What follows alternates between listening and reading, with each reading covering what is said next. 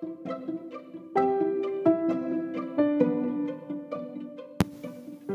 man, so in this lesson we learned about graphing ax squared plus c.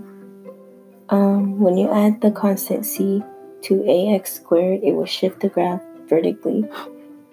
Uh, translating a graph is when you move the graph to a different place. I also learned that you can describe the transformation without having to plot the graphs first.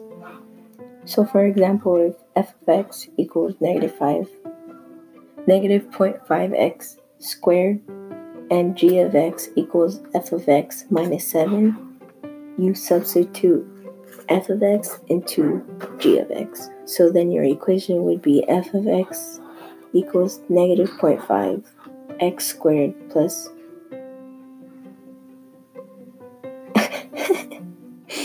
I mean minus 7.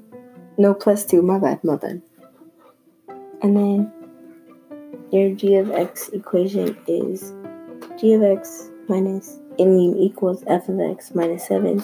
So if you substitute the f of x into the g of x, it'll equal, like your equation would be g of x equals negative 0.5 x squared plus 2 minus 7.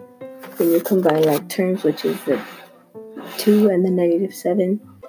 And then your final answer would be g of x equals negative 0.5 x minus 5. And yeah, that's what we learned.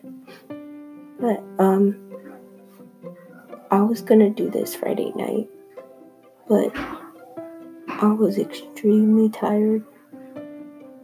And okay, but anyway.